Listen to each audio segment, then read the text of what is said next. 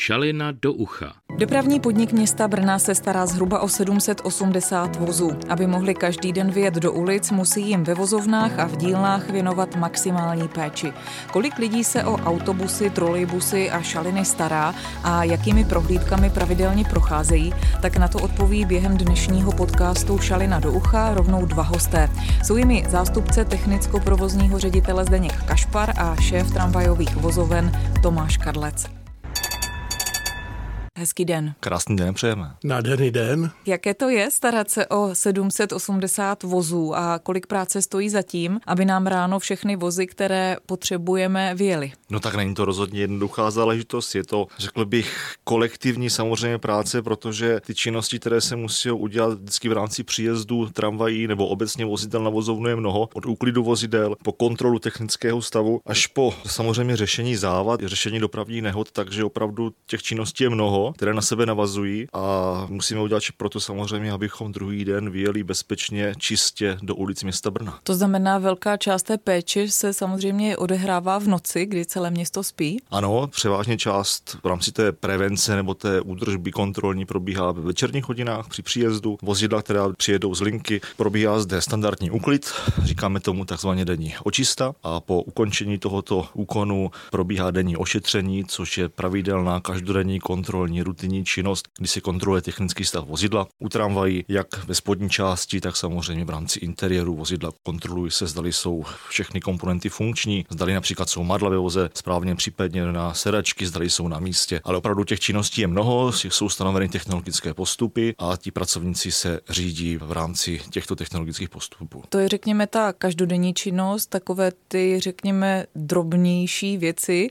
Určitě ale autobusy, šaliny i trolejbusy si prochází dalšími prohlídkami, preventivními nebo kontrolními, je jich celá řada, tak jak jsou odstupňované, jaká máte na ně pravidla? Preventivní údržba v podstatě principem přes všechny trakce je nastavená podle průjezdu kilometrů. Rozsahy jsou dány vždycky návodem na údržbu, který dostáváme z vozidly od výrobce vozidla. To znamená, že ty nejběžnější intervaly jsou zhruba třicet tisíc, čtyřicet tisíc kilometrů u autobusů a trolejbusů. U tramvají je ten systém trošičku jiný, tam je to nastavený menším počtem průjezdů kilometrů. Například u tramvajové trakce základní prohlídkou, která je tou nejnižší, jsou tzv. Kontrolní prohlídky. Ty probíhají centrálně v rámci vozovny Medlánky, takže všechna vozidla, tedy i Pisárecká, přijíždí na toto pracoviště. Je to pracoviště, kde je asi dvacet pracovníků zámečnické profese a elektrikářské profese a zde probíhá v cyklech od osmi do deseti tisíc kilometrů podle typu vozidla základní kontrola toho vozidla ve vyšším rozsahu, než je třeba v rámci toho denního ošetření. Kontrolují se zde brzdy, podvozky, pantograf, interiér opět a kontrolují se všechny funkční části toho vozidla. To je nejnižší stupeň prohlídky, která je u tramvajových vozidel a následně v intervalech sto čtyřicet tisíc kilometrů nebo dvě stě tisíc kilometrů jsou prohlídky vyššího rozsahu, které se již realizují v rámci střediska ústřední dílny, kde jsou tato vozidla přistavována k provedení této prohlídky. Tyto prohlídky jsou samozřejmě už časově náročnější. Probíhá zde například vyvázání vždy podvozku, kontrolu toho podvozku z vyvázaného vozidla, takže ten rozsah se u té standardní prohlídky pohybuje, dejme tomu, od deseti pracovních dnů až u generálních oprav klidně v rámci řádu měsíců. Řekněme si možná pro představu, kolik takový vůz denně nebo měsíčně najede, abychom si dovedli představit, jak časté ty prohlídky jsou. Je to zase podle typů samozřejmě, kde jsou nasazována.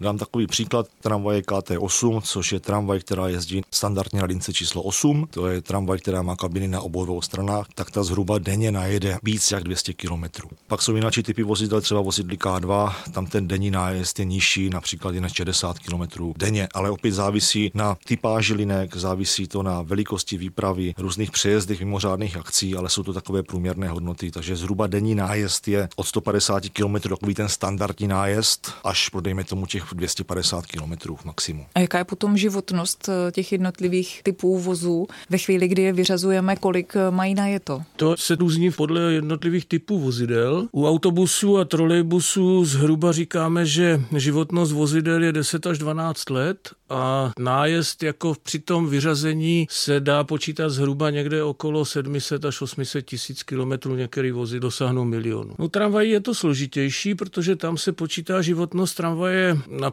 dvacet pět let, s tím teda, že i ten systém preventivní údržby, tak jak už bylo popsáno, je mnohem propracovanější a jde do větších detailů na těch vozidlech a tímto způsobem v podstatě je prodloužena životnost v porovnání s vozidly trolejbus a autobus. O kolik se těmi generálními opravami, které tedy trvají řádově i několik měsíců, jak jste říkali, o kolik se ta jejich životnost dá prodloužit? Díky provedení generálních oprav u tramvajových vozidel dosáhneme prodloužení životnosti vozidla zhruba o další milion kilometrů, což je celý další cyklus životnosti toho vozidla. Nejstarší vozidla, která v podniku provozujeme, tak jsou, dejme tomu, zhruba z konce šedesátých let. Jo, to jsou nejstarší vozidla, které v podniku máme, ale právě díky generálním opravám a modernizacím těchto vozidel, protože samozřejmě tato vozidla z výroby byla osazena starou nehospodárnou výzbrojí například, ale v rámci právě těchto generálních oprav dochází k výměnám výzbrojí, které jsou samozřejmě ekonomicky šetrnější v rámci spotřeby elektrické energie. Dokáží například rekuperovat elektrickou energii, což je další výhodou těchto nových výzbrojí, protože vlastně vrací tu elektrickou energii, kterou ten vůz nevyužije při vržení zpět do sítě. Takže opravdu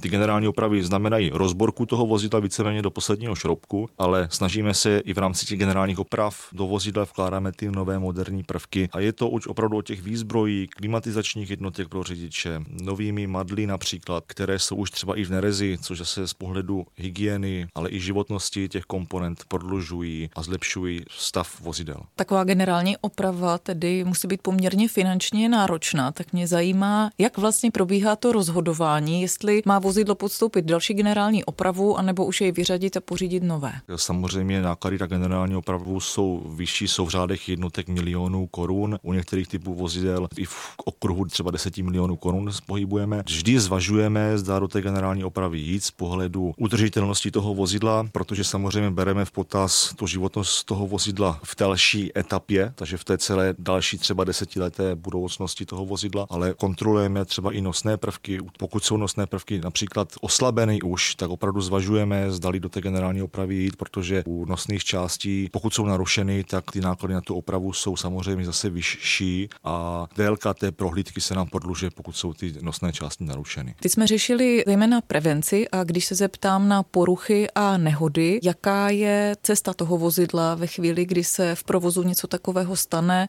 kdo ho přesouvá, kam ho přesouvá, kdo se o něj stará a jak dlouho? Tak tady opět záleží na tom, zda ten vůz po té dopravní nehodě nebo při tom poškození nebo závadě, která vznikne na trati, je schopné odjet zpátky do vozovny, tak říkají samostatně. Pokud vozidlo, my tomu říkáme slangově, nám chcípne vysloveně na trati a nejde se ho dostat do vozovny přes pasní osu, tak ho musíme otáhnout. To už je první komplikace, že samozřejmě narušujeme tím dopravu běžnou. Vůz nám stojí na nějaké lince, kde cestující očekávají, že jim brzy pojede další spoj, takže primárně je nutné vůz dostat na vozovnu. Při příjezdu na vozovnu mechanici v rámci turnusových čet, turnusové čety jsou na každé vozovně, pracují v režimu den, noc, volno, volno, opravdu jsou tam ve dvanáctihodinových směnách, takže no, opravdu non-stop, tak provedou základní diagnostiku závady. Pokud jsou schopni sami tito pracovníci závadu odstranit, tak samozřejmě odstraní, ať už výměnou komponenty, seřízením například brzd, dveří a tak dál. Pokud ten rozsah té závady není v sílách turnusu z pohledu třeba časové náročnosti nebo nedostupnosti náhradního dílnu,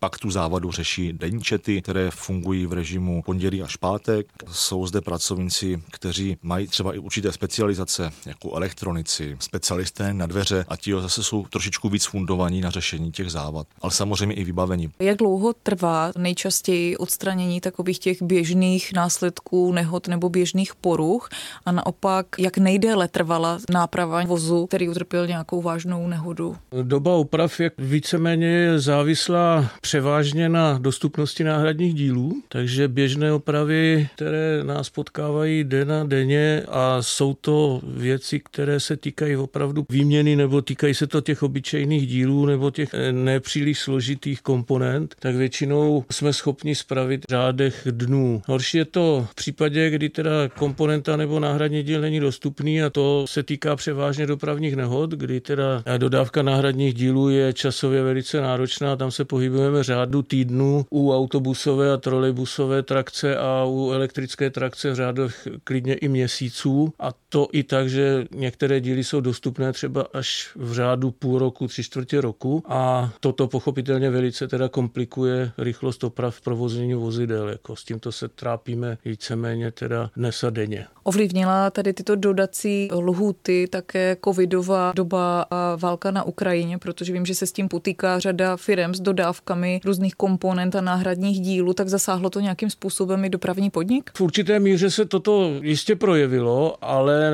myslíme si, že to nebylo až tak zásadní, protože ty komponenty, které byly s delšími dodacími lhůtami, tak jako v podstatě to takhle zůstalo a zatím jsme nějaké dramatické prodloužení dodacích lhůt nebo dostupnosti některých dílů, které by byly vázaný na buď to na covid nebo na válku, jako jsme příliš nezaznamenali. Běžnému člověku úplně stačí se doma starat o jeden svůj automobil, případně o dvě auta v domácnosti. Vy jich máte na starost téměř osm set, tak kolik lidí se celkově vlastně podílí na péči o vozy dopravního podniku? Primárně pod naším úsekem pracuje zhruba čtyři sta třicet pracovníků v dělnických profesích, a tím teda počítáme všechny tři trakce, včetně teda ústředních dílen, kde se provádějí vyšší stupně oprav tramvajových vozidel, a v podstatě jsou jim kruce nebo nápomocní, anebo řídí prostě tenhle ten proces zhruba sedmdesát technicko-hospodářských pracovníků. To jsou čísla lidí, kteří pracují vyloženě teda v dílnách anebo se podílí na opravách těch vozidel. Pochopitelně jsou nám k dispozici takzvané podpůrné odbory, jako je zásobování a já jim všechny věci, které s tím souvisí, včetně teda správy budov, jako kde se pohybujeme. Potom teda ty počty těch lidí, kteří do tohoto procesu nepřímo zasahují, jsou víceméně jednonásobně větší. Když se vrátíme ještě k tomu běžnému provozu, které poruchy řešíte nejčastěji a jsou některé typy vozidel, u kterých jsou ty poruchy specifické, že jsou náchylnější k nějakým poruchám?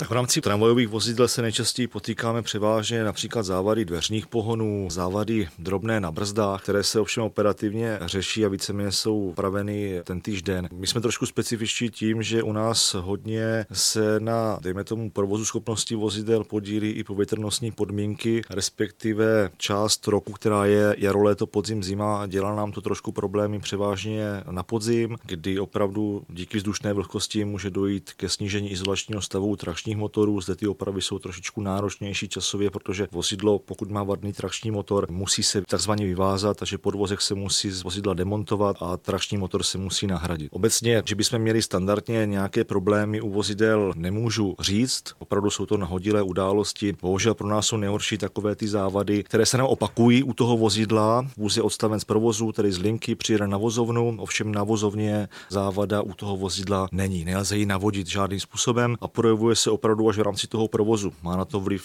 zatáčky, levotočivá, pravotočivá, samozřejmě pokud je vůz třeba i obsazen, že se nám tam projeví nějaká narušená kabeláž v rámci kabelových svazků, takže toto je nejhorší, trošku nás to trápí a mrzí vždycky, protože nejsme úplně nadšení z toho, že nejsme schopni u těchto závad operativně vyřešit tu závadu, ale naštěstí se tento stav neopakuje a nestává moc často. U autobusu a trolejbusu? U autobusu tam se to dá asi porovnat s běžně používanými osobními vozidly, takže ty nejběžnější závady jsou ojeté destičky a výměny náplní a podobně. U trolejbusů je to trošičku složitější, tam se nám to míchá trošku ty závady takový ty typu autobus s typem tramvaj, ale jako opakující se závady takhle, že bychom měli vyloženě, asi nemáme. A z jakého důvodu se generální opravy, takové ty největší a nejnáročnější, které potom prodlužují životnost toho vozidla, dělají u šalin, ale nedělají se u autobusů a u trolejbusů? Jde tam o tu pořizovací cenu, která je výrazně nižší? Určitě z jeden z aspektů je pořizovací cena, která je výrazně nižší, opravdu výrazně nižší než u tramvají. Možná to zmíníme, kolik